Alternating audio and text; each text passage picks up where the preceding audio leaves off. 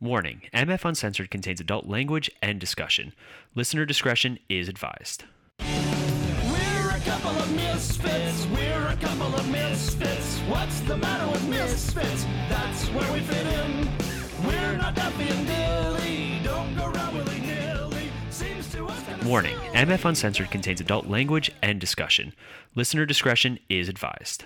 Hello, everyone, and welcome back to MF Uncensored. Don't forget, if you guys are listening to us on the go, you can find us on Podbean, Apple Podcasts, Spotify, iHeartRadio, basically anywhere you get your podcasts.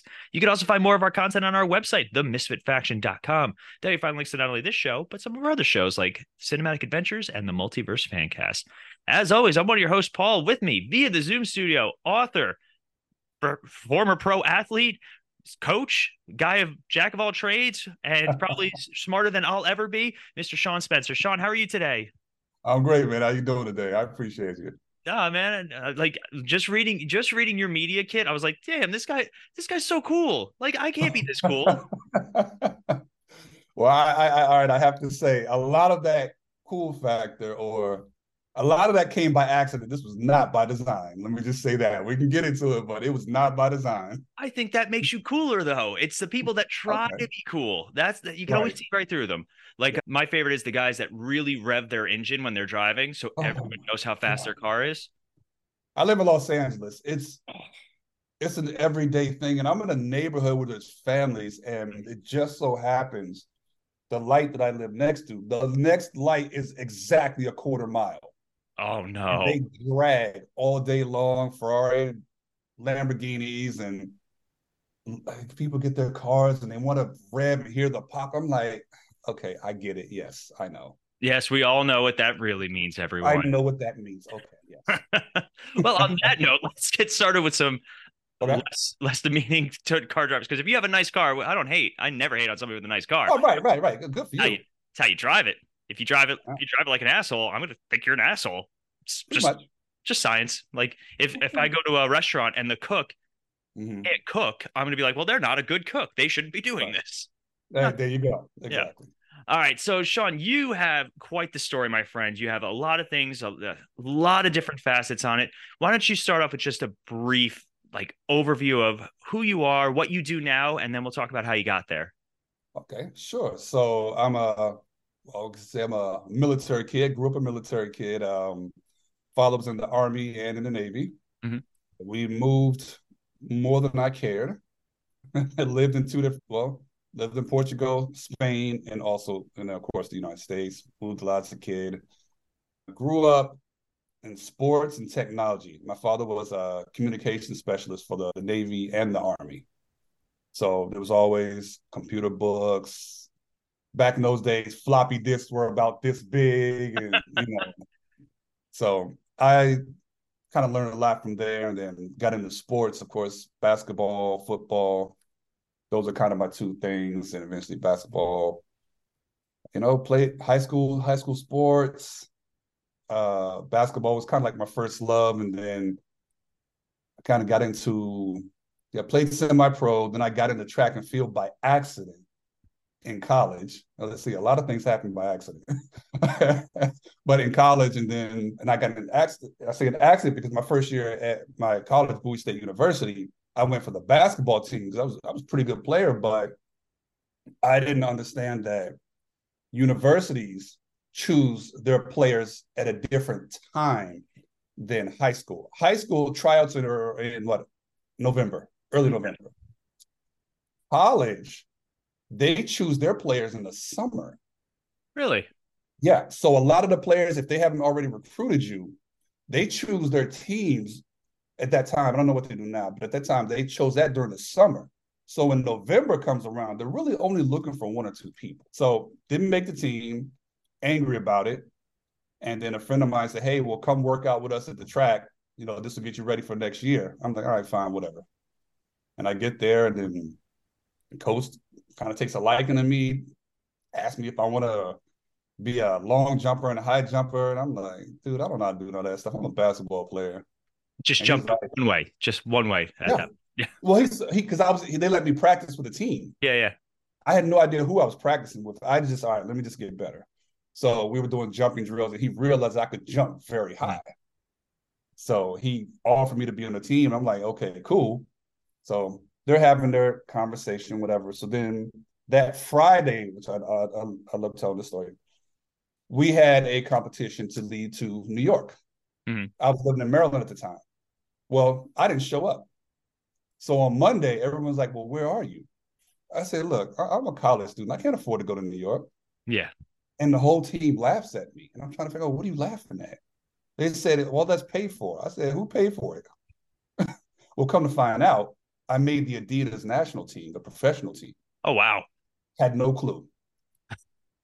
So everything was paid for. Like the, that Monday, I got all my new gear that was sponsored by Adidas. And I'm like, I'm a professional track athlete? How did what? How did this happen? like how? I was just here to work out. But then it went from there, and then, which is something I put in my book. I I was failing out of college. I got mm-hmm. kicked out twice. Oh geez. Yeah, because my grades. First one, my grades they, they sucked. I was able to talk my way back in, and then I didn't change anything because I was spending more time chasing girls and running track. Mhm. I was barely on campus. So when they kicked me out the second time, they was like, "Don't come back." So I'm like, "There's no way I'm calling my mother until I got kicked out of school. I, I gotta, I gotta talk to somebody." And then it was like, "Okay, who's the, who's so everybody has a boss. So who could I find?" And then I found my way to the provost of the university, and he just kind of looked at me. Well, when he, when he arrived, I was asleep on his door. Oh I wow. knew he got there at six, so I was leaned against his door, knocked out. So they talked. He talked. He said, "I tell you what, I shouldn't let you back, but I'm gonna give you one semester. But I, before that, I need an eight-page paper explaining why I should let you back." I'm Just like, a I long have horrible writing skills, dude. Oh I like, I don't know how I'm gonna do this, but I figured it out Mhm. with the help of some friends, and then he let me back in, and then pulled my grades back up. Ended up being the assistant coach for the university, won a track and field championship, and then I returned to professional sports because I had to drop out of Adidas so I didn't get kicked out of school. right. So after we won the championship, I got recruited to train for the Olympics, the 2008 Olympics, and the training camp was in North Carolina. So, Oh, that's awesome, man. so yeah. What a story too. Like that's why like you watch movies, especially like I'm, I'm a big Mhm. movie fan, and there's nothing funnier than watching a movie about people in college. They Yeah. never go to class. They never do their work. Like look, look at a movie like Animal House. I don't remember them. Oh, I love that movie. It's the one of the greatest college movies of all time. They don't go to class at all. Like that's the whole point. And you know, I went to college and I knew that I could not dorm at college. I didn't want to, but I, I also Okay. knew if I dormed at college, I wouldn't Mhm. get shit done. Dude, that's what happened to me. Mm-hmm. That's why I was failing out of thing. It was everything. It was like girls, parties, frat houses, track and field. I went to like one party. PCU, if you can remember that. What was that? I think the movie was up. Was it PCU? It's Uh, vaguely familiar. I think I saw it maybe once years ago. I, quite a few. It had, it had like Parliament Funkadelic was playing as like in, the band there, and yeah, it was about a guy. I guess the guy he had the key to everything. papers Oh yeah, yeah. stuff. I went to one college party, one ever, and Yeah. I was so miserable the whole time just because it was Wow. at like the school that I went to. They didn't have Mhm. like real frats. They had like they had some like housing on campus that were like actual like almost like townhouses where people Okay. would party. And I just remember being packed in there like sardines. It was just I was just Yeah. miserable. I like I'd rather go out and meet people that I don't go to school with. But Okay. so yeah, one party. You're one of the smarter ones. Okay. Oh yeah, and now like now eight o'clock bedtime, solid. I went I went straight to boring. I love it. My wife makes fun of me because she she has a different work schedule. We have very different work schedules. That's part of the reason I wake I go to bed so early. It's like 9 Mhm. o'clock. She's like, "Oh my god, you're still awake, huh?" I'm like, "Shut up! I'm trying to Yeah, sleep. like, yeah. Oh, Right. I'm trying to work this out. Get get out of here." But so let's go back though a little bit. So you mentioned, you know, to me during in your media kit, like you had a lot of issues growing up. Like, can you talk a little bit about your past before Absolutely. college? Yeah.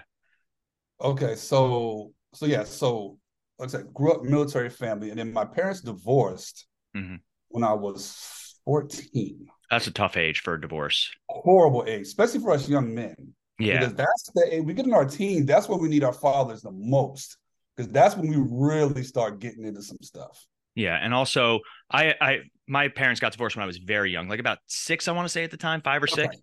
So Okay. I my memories of of my parents together are few and far between at this point. You know, it's uh, Yeah. 30, 30 years now. But right. You know, especially like you said, in your teenage years, you're also creating a lot of identity points about yourself. And you learn it from your environment, especially relationships. So Mhm. like I can't imagine how like shattering that is. Like you're 14, you're like, all right, I'm gonna start like dating girls and like how do I do it? And Yeah. these things, and then suddenly the biggest source of relationship is just Yeah. gone. dude it's it's so and yes the relationship part is a side effect that most people don't talk about a lot Mhm. Because again i would go from people to people whether it be my regular friends or just i was always kind of bouncing around because i couldn't hold a steady relationship because and one of the biggest challenges i had was i didn't understand why he left so like on a friday i went camping on the weekend with friends my father's at home I come back on Sunday, Gone. no more father in the house. And he was already gone by the time I got there. So Mhm. it's like everyone knew but me. And I always tell the story like when I came, I'm like, why is everybody crying? Everybody crying. So I have a, I have a younger sister, younger brother, and then of course my mother. Everyone's crying. I'm like, what's going on? They're like, oh, dad left. I'm like, all right, where'd he go? like, no, he left. I'm like, all right, well, where'd he go? Well, when's he coming back? Well, he's not coming back. What do you mean he's not coming back? He has a family, he has a house. He's in a hotel. Why is he in a hotel? He has a house. He's with some girl. Why is he with some girl? He has a oh, Oh, oh, wait a minute. And then it finally cl- kicked in. It was like, my father left? Wait a minute, he's and I just remember at that point, that's where a lot of my, I guess you could say your a lot of the emotional issues that I had started Mhm. because I didn't understand. Right. You know, a lot of us young men, we take a lot of stuff, we take things more seriously than not. Mm-hmm. So I took it as he left me. I didn't even think about, oh yeah, he left the family. Yeah, of course he left the whole family. But I was like, no, no, no, no, wait a minute. He left. What did I do? Mm-hmm. What did I do to cause him to leave? Oh, that and for lame. years, I was just an angry kid, angry kid, getting into stuff. But I was always smart enough to, I knew where that line was. Mhm. But I would press that line so much. Toe toe right to it. Oh, yeah, toe yeah. right to it. Throwing a foot over, like, ah, ah, ah. Come get me. That's- Come get me. Can't get me. Yep. Can't give, yeah. Well, it got me one time and I ended up in jail, which was, believe it or not, some people say, oh, okay, you know, jail can can help people. It helped me to a perspective, to a certain extent, Mm-hmm. but it also destroyed my mental because of what I experienced. Not even so much while I was there, the process. Mm-hmm. And the thing that most people don't talk about when it comes to jail is people talk about what happened inside. Right. there's a process. The minute you enter those doors, they completely dehumanize you Mhm. and let you know you're pretty much a number and an animal. And you're thrown in a cage with other people who people who they've deemed as animals. And so that mental process of, of breaking your mind and your spirit, it's just, it's something that just you never forget. And so when I got out of that, I was happy to be home, but my mind is now warped forever. Mm-hmm. And what I saw in there, the people I met, what I learned, now I'm back on the street. I wasn't even gone. I was gone for four days. Oh God. So some people are like, well, how can four days? I'm like, You- have you ever oh yeah. dehumanized? Hmm. Yeah, that'll do it to you. Yeah. There was a that psychological experiment where at a college they had like the kids as guards and prisoners. Yeah. And like literally they they dove into those roles to the point where they had to stop the experiment because it was getting too dangerous. Like they Yeah. It got into their heads, you know. There's a whole conversation about, especially in America, the prison system and like there are Mhm. countries with way worse prison systems. Like you go in, Oh, yeah. you're coming out. Oh yeah. Oh, But ours, the, the problem in America is ours is very it's it's almost like I hate to make this analogy. It's almost like college where it's here's the business first and then here's the thing that you're actually here for. For colleges, Exactly. it's education. For prison, Mhm. it's supposed to be rehabilitation, but it's dollar sign. rehabilitation. No. I mean, look at colleges and universities during COVID. They were still trying to charge full tuition for people. Like Business. It's a business Wild. first. So Yeah, so Yeah, you get was- out four days, like your, your whole mindset's changed, and everything's changed. what, and what then, came next? um, Yeah. I realized that I have to get out the streets. Mhm. Otherwise, I'm going to end up back in jail or I'm going to end up dead. So I get my work my way into college um, within the next, I think it was eight months. And but as I go in, now I have all these mental issues. Mhm. Um, I have environment issues. I'm paranoid. Just the four days that I was in there, what I saw inside of there, and and, and they call themselves making a mistake and end up putting me with murderers. Jeez. I was in there for literally, I I had stole a twenty dollar t shirt, and we got in a fight with an undercover who was off duty and had no badge. hmm So they tried to charge us with all of that, but ended up none of it stuck because it's like not only is he off, he's off duty, he didn't have a badge. He was with his family, Yeah. and he jumped on us for no reason. He didn't know what we were doing.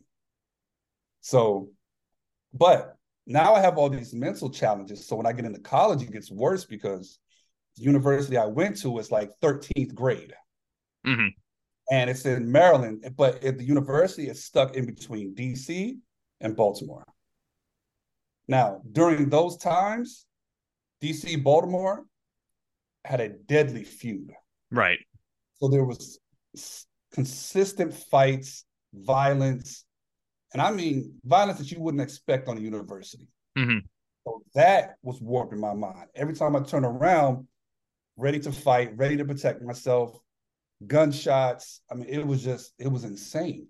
And that that takes a toll. Being in that constant Yeah. state of, of fight or flight. It, you know, that's Yeah. why like military, 1st Mhm. responders, you know, law enforcement, Yes. EMTs who are constantly in that that state Mhm. Yeah. don't know how to turn it off, and it just warps your brain. Yeah, I mean, and even now, I'm I'm I'm very I'm much much much much better. I've been to therapy and things like that, but sometimes I still can't turn it off. Mhm. I get in that mode. I have a level of PTSD that is very similar to going to war. Certain sounds, I automatically react. Right. And sometimes I don't even know it. And I look down in my hands. I have this thing where when I, my anxiety kicks in, my hands start doing this. Oh yeah. Yeah. And I, it's, it's, it's, it's a weird thing that I do. But so college, the relationship part, again, couldn't hold a decent relationship. Just you you turn your you turn that part of your brain off. Mhm. Everything is just I'm trying to survive. I'm trying to figure things out. And I just I had so many things happening against me because I was perceived as the good guy, which I was a good guy. Mhm. And I kept getting screwed over, which would make me angrier. And it just back, forth, back, forth. Me not making the basketball team, furious. I wanted to go and find the coach and just start fighting him. Mhm. And then I then I fight the assistant. Like it was it was so much anger that happens. And as young men, a lot of us we're taught how to survive. Not there's not a lot of us who are taught the ins and out of life, the financial part, the emotional part, which is why I do what I do now. I focus more on helping young men with the emotional part because that's the part we're not taught. Right.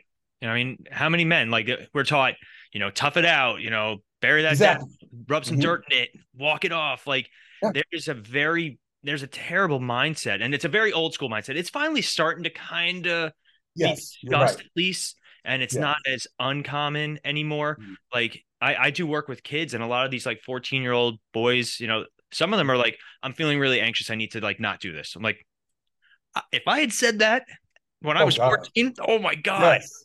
Not even I'm not even saying like I get smacked or something like that, like in the Yeah. back of the head. Just the, Yeah.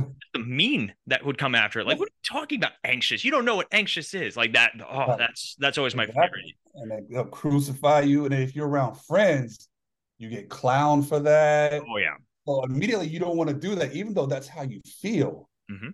You're trying to hold it all in. That's why my book is called Chin Up, Chest Up, because it's always, all right, you know what? I got to be strong. I got to look like this, where inside you're like dying. Yeah. You're anxious, you're scared, you're afraid, you're nervous, you're all these different emotions, but you don't know how to put a name to them because you don't know what they are. It's funny because we, at the time of recording, just so everybody knows, it's about Halloween time. And uh, last night we went to a haunted house and hayride and all that stuff because I love that stuff. You know, my Okay. wife's like cutting off circulation to my arm as we walk through it. Our, our friends are with us. right? But behind us is a group of high school boys, which is always, I hate it. Whenever you go somewhere and there's a group of, of teenagers, you're always like, damn it. But oh so behind us, they are they are putting on such a front. They are they're mm-hmm. making jokes, they're laughing, they're singing, they're like they're calling out like the people that are hiding to scare you. But Yeah. towards the end, they started getting quieter and quieter because they were actually getting afraid and they Yeah. didn't know how to. They were so busy being so boisterous and putting on that front for their friends, especially that suddenly towards the end, you just heard one kid say something and the other kid goes, "Shut up, Todd!" Like just Yeah. that's. But it, it's the perfect example of what you're talking about, Mm-hmm. especially for teenage boys. Yeah, and and that's how it happens. We start off with no, I'm good, I'm fine, I'm fine, and then as the years go by, where you're not really releasing and talking about how you feel, it builds up, and at some point, the body breaks or the Mhm. mind breaks. Excuse me. And you know, it was the same for me, going through so much, whether it be the violence, whether it be the friends, and the emotions, the issues with my father, not getting this job, getting screwed over here, eventually, and I didn't have a way to let that out. And then I had I ended up having an unfortunate situation where I lost a child. Oh, I'm so sorry. And that's it was that's what broke me. Mhm. And when I say it broke me, it, it wasn't for the good. It's a part of my book. I talk about it where so basically the short version is I was dating a girl, we had a child on the way, and then one day she just decides that I don't want to have a baby. So she goes, has an abortion, doesn't tell me until after she does it. Oh wow. And I'm just like, but again, that whole man up, like, okay, all right, you know what? I'll be fine. You know, I'm good. Let me take care of her, make sure she's okay. I know these things happen. Mhm. And then it wasn't until a few weeks later where I noticed she was distancing herself from me, even after I called her out on it. And I said, in my mind, it's like, I know what she's doing. She's Mhm. leaving. And then eventually I call Planned Parenthood, which is to this day it's a funny story because I call them and they're like, hello, because they realize it's a guy. Yeah, weird. This? Hey. Yeah. Right, you're calling us? All right. Yeah, my girlfriend, I, I need to figure out how to help her. They're like, okay, what's your question? I said, well, my- she just had an abortion. I know there's these emotional things that girls go through. She, I think she may be depressed or something. I don't know. How can I help her? The Mhm. girl starts crying. I'm like, why are you crying? And then she says, she puts me on speakerphone. She's like, say it again. I'm like, say what again? Tell, say what you just. uh, So I say, I'm trying to get some help for my girlfriend.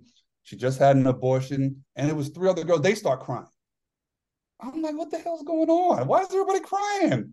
Help me out. Yeah, I'm, I'm the hell. I need help. I'm the Right. caller. I'm the caller. So she gets herself together and she says, I'm sorry, but men don't call. And we've never heard this before in all our years. And I was like, oh, Damn. okay. So, and everyone's a little bit emotional about it because some they realizing that there are men who actually care. And I'm like, yeah. So she says, okay, well, she's gonna go through this, she's gonna go through that, you're gonna need this, you're gonna need this. I said, okay, cool, cool, cool. She said, oh, and lastly, write down this number. So I said, okay, I wrote down the phone number. I said, well, what's this for? She said, "Uh, you're gonna need that number. That's for therapy. Hmm. And immediately I realized everything. Every it's like that the little flashbacks from like movies that happen in like three seconds. Yeah. Everything from when my father left to the relationships that I destroyed along the way, to jail, to college, to fights, to guns, to this situation hit me in that three seconds and I lost it. Oh wow. I'm in I'm at work, corporate office, lost it. Bawling out on the floor. People are nervous because they don't know how to deal with me. Mhm. Because I'm always the one helping everybody. They don't know what Right. to do with me. And because I've realized I need help. So cried for about six to eight months, thought it would never shut off. First you cry. Mhm. Then once you get that point through that, anger sets in. Because you're like, I'm a good dude. Why would they do this to me? Mhm. And then I broke again. This time was more towards anger. So now I know she's at a party. I know who's at this party. Do I just show up? I say, okay, let me stay calm. And then one of my homeboys, drunk, calls me, yo, your girl's here on top of some other dude. Oh, Yeah, yep. There I'm still, I'm still mad at him for that because he knew everything I was going through. I'm like, why did he even call me? It's not, you know, it's not like nowadays where you would physically see it like on Instagram or Snapchat. Right, right, right. Like, oh, it's just Yeah. like he's looking out for you, but at the same time, he's not really looking out for you. Exactly. But yeah, but he's drunk. He didn't understand that until later on. He was like, dude, I should have never called you Yep. Um, because now I'm angry. It's midnight. I'm getting dressed. I'm looking for my gun. I'm going out the house. And then he's like, whatever you doing, stay your butt in the house. And then Mhm. my other homegirl calls me. I don't know what you're doing. Stay in the house. So I stayed in the house. I call her. She answers the phone. I'm like, oh, I heard blah, blah, blah, blah, blah. And I'm not that guy. right. I'm not the guy to call and curse a girl out. I've never done that before. But when you break, these things happen. Mhm. And then I threatened her that I was going to be at her house when she got there. And then, but then I said, I said to myself, I said, wait, but she had a seven year old son. Mhm. And I said, you know, I've been that kid. I said, I'm not going to do that to that young boy. Right. And that's what kept me from going to her house. That's awesome. That like that that last pit, man. Like because we've all been there in some capacity. You know, I Yeah. again, you know, as I mentioned, I'm a child of divorce myself, and it's funny now when I'm when I'm 36, almost 37. Like it's perspective is very different. But when I was younger, Yeah. same thing, man. Like I, I was mad. I first I thought it was my fault, and there's no way, no matter Exactly. how much your family can tell you it is not your Yeah. fault. Like Yeah.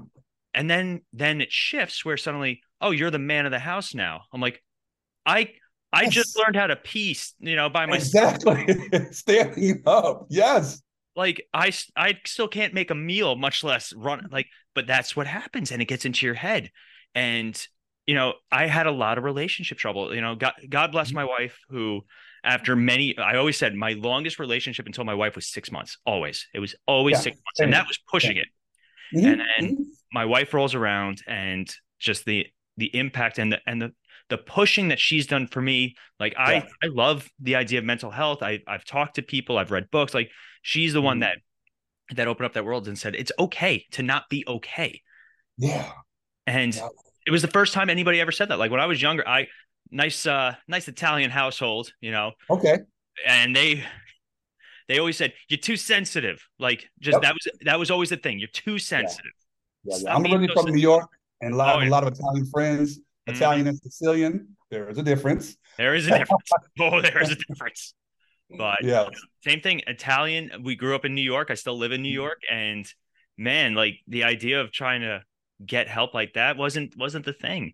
You No, know, it wasn't. No. after after it happened, we talked to a lot of people though, because you know, obviously custody and stuff like that. They want to get you Mhm. know who's the best fit. I like I remember that stuff, and I remember Yeah. seeing somebody when I was young because I had a lot of issues with everything. But you know, nowadays, I love how much people talk about it now, especially for men. Oh my gosh. I wish we had that when we were coming up. And th- that the one piece that you touched on is something that most people don't understand when, when it comes to parents divorcing and then as a young boy.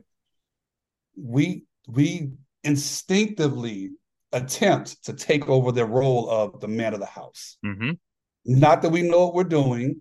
And my father always told me, you know, if something happened to me, you're the man of the house. We take that literally. We So literally. Yes. Well, granted, like you said, we barely know how to stand and pee. We don't know how to cook anything. We we we don't. But it just it happens.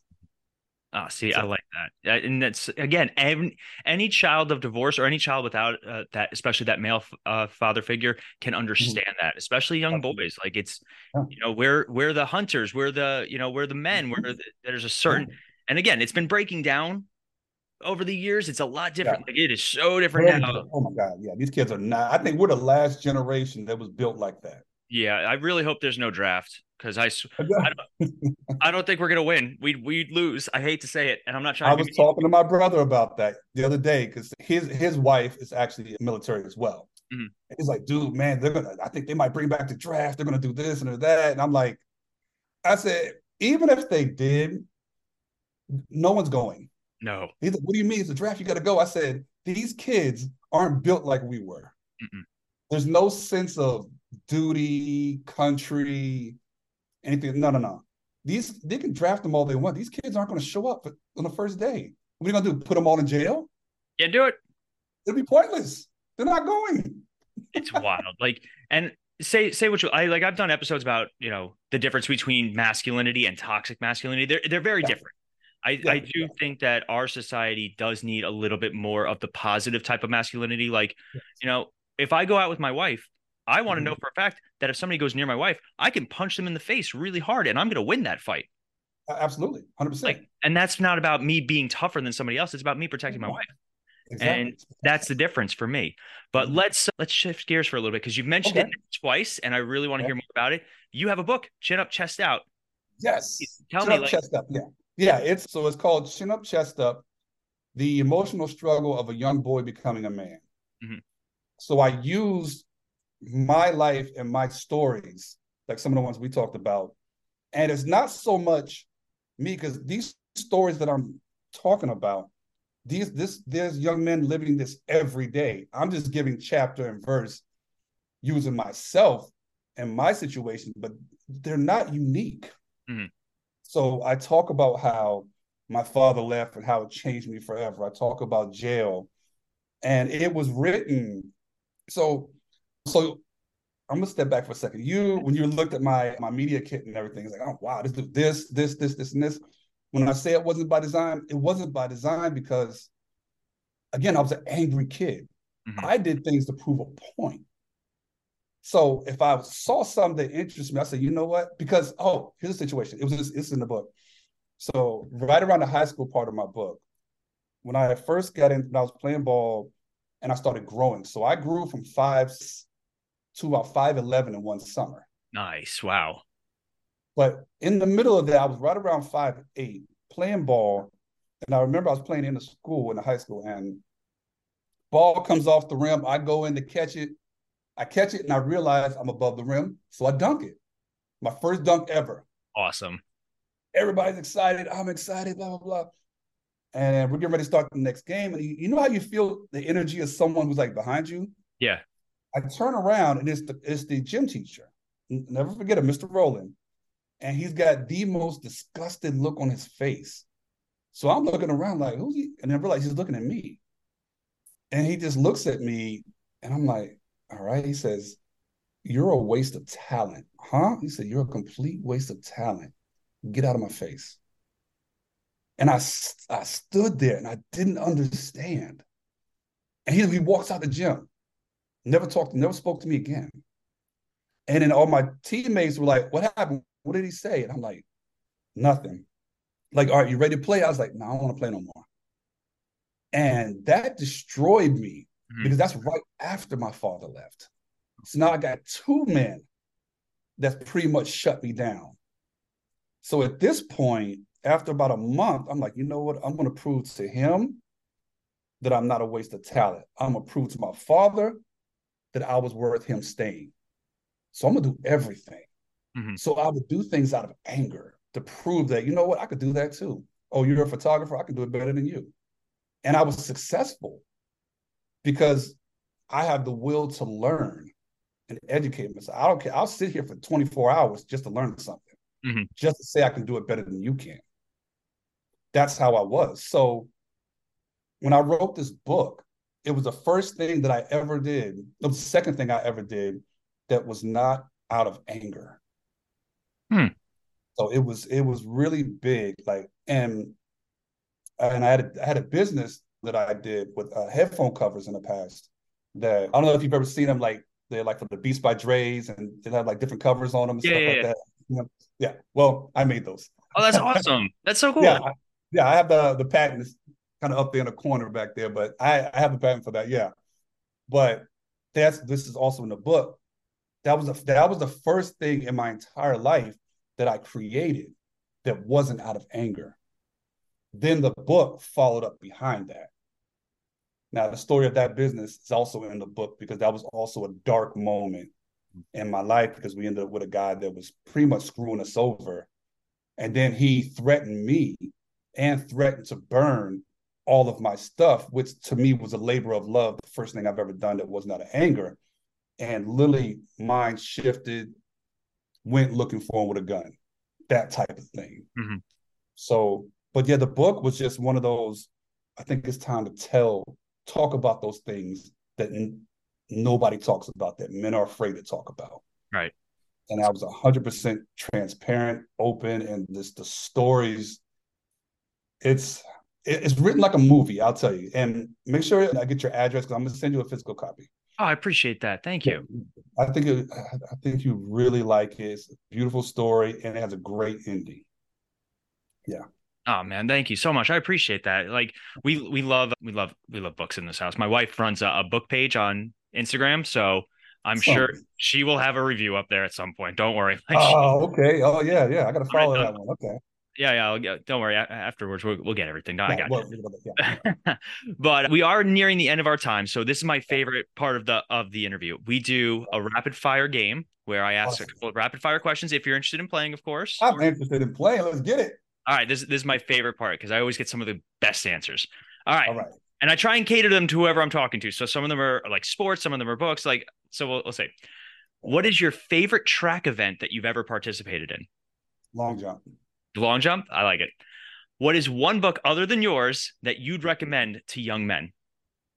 I believe it's I believe it's called Simply uh, is it Simply Be? Sounds very familiar. Yes. Simply Be is the letters is like in yellow, it's just a big it says B on the front, written by a young lady. I think it was catered around marketing and business, but it's a great book to read because it takes you outside of yourself. And I throw a second one in there, which is The Magic Shop. The Magic Shop. All right, I'm gonna write that one because I've never heard of that one. You should read that one. Every chapter is fairly small, but you can't put it down. Oh, see, those are my favorite kind of books. Can't put it down, and it and it, it makes you look at yourself. I like that. All right. Who is a mentor or figure that has inspired you? Because we did talk about some of the poor father figures and mentors, but what are some positive ones in your life? Hmm. Mentors. Let's see. Uh, two of my well, strangely enough, both of my both of my mentors passed recently. So one of them was a church mentor that I had, Mr. Cato. He he's one of the ones who took me in as far as let me stay with him, keep me around him and his son and his wife, because I was an angry kid at church. Mhm. He knew that I was angry. He knew that I needed to see what a family was. I needed to see what men, real men do. So he kind of took me in, would teach me different things, and but he would wrap it around basketball because he knew that's what I loved. Mhm. So he would play with us, talk with us, men's stuff. And then my Olympic coach, when I was training for the Olympics, Coach Blake, she's the one who taught me the softer side, the emotional side, because she taught me how to train women. Mm. She taught me how to think, you know, outside of a man's perspective and tap into the other part of my brain, just kind of the more emotional part. And that's where the start of my emotional journey began. Oh, that's awesome. All right, let's see. Your go to advice for aspiring athletes. Two things be a student of the game, always learning. And I have a quote that I love that sticks with me to this day, which is be willing to give up everything you are today for who you will become tomorrow. I like that. I like that. So many people just get stuck in their ways. And Right, right, oh, right. And then last one, a quote or well, you just answered it. Never mind. A, Oh. I'll still say it. It was a, a quote or a mantra that you live by, but I, I feel like that. Yeah, that would be it. Then maybe another thing for advice for athletes is, yeah, like I said, student of the game, and then emotional intelligence. Which, strangely enough, Yeah. yesterday I just finished a book for athletes. It's 26 pages. It's a quick guide. I it's a model that I call the sprint model. Mhm. And it's basically I break down where you have your your self-awareness, you know, purpose-driven, resilient, interpersonal skills, navigating anxiety and transformation. And I utilize that that model towards athletes. So athletes and performers. So if you're a singer, you're a you play instruments, you're an athlete or you're uh, an actor. This is all built around building your emotional talents, intelligence towards your specific discipline. That's awesome, man. Now, if anybody wanted to buy your books or or speak, learn more about you, what are the best ways that they can do that? Uh, just my website's probably gonna be best. ShaunJSpencer.com and S S H A U N, ShaunJSpencer.com, and also on Instagram is I am Shaun Spencer. Very direct. I like it. Yeah, yeah, yeah, yeah. I used to use my old name was Olympic Trainer, which I have for so many years because when I was training for the Olympics, I was also coaching people. So someone gave me that name. Oh, that's awesome. That's really cool. But Shaun, this was fantastic. Thank you so much for sitting in with us. And I really hope that anybody who's listening, especially the young men out there, like it, it's going to be okay and everything's good. You just, you just yes. like, don't be afraid to let it out. You know, yeah. that's where we're at. You feel so much better when you do. Oh, it's the best, best feeling. But thank you so much for being on. We'll talk to you soon. Man, thanks for having me. I appreciate you. Hey guys, it's Paul, and the Misfit Faction is looking for your help. We are trying to grow not only our network, but also grow our brands. And the best way to do that is if you guys are looking to start your very own podcast. Maybe you guys have been listening to us for a while. Maybe it's something you guys have always wanted to do, but you're not sure how to get started. If you go to podbean.com slash misfitfaction, you guys will get a month of free podcasting on us. That is a gift from us. So make sure if you guys are looking to start your own show, you reach out to us and go to podbean.com slash misfitfaction. Also, maybe you guys have your own online business or service service that you're always looking to grow, and advertising is a very big part of that. If you guys go to sponsorship.podbean.com slash misfitfaction, you guys can get $100 worth of free advertising, again, as a thank you from us to you guys. That's sponsorship.podbean.com slash misfitfaction. And welcome back, everyone. We hope everybody had a really good time listening to Shaun. He was a fantastic interview. I had a blast talking with him. We ended up uh, actually chatting for like another 20 minutes after the end of the interview. Just such a good guy, a good, genuine guy. So make sure you guys check out some of his stuff, including his book. And if you guys are looking for more of our content, it's super easy. Just go to our website, themisfitfaction.com. You'll find links to all of our shows, not just MF Uncensored, but also Cinematic Adventures and the Multiverse Fancast. You'll also find news, reviews, articles, more. We have a ton of stuff on the uh, website right now, so make sure you guys check that out. And of course, if you guys like this episode and you want to see the full video, just go to our YouTube channel, type type in the Misfit Faction Media Network. This video is live with the audio as well. So make sure you guys check that out. Like, comment, subscribe. It really helps the network. We want to thank you guys for listening. And as always, we'll see you next time.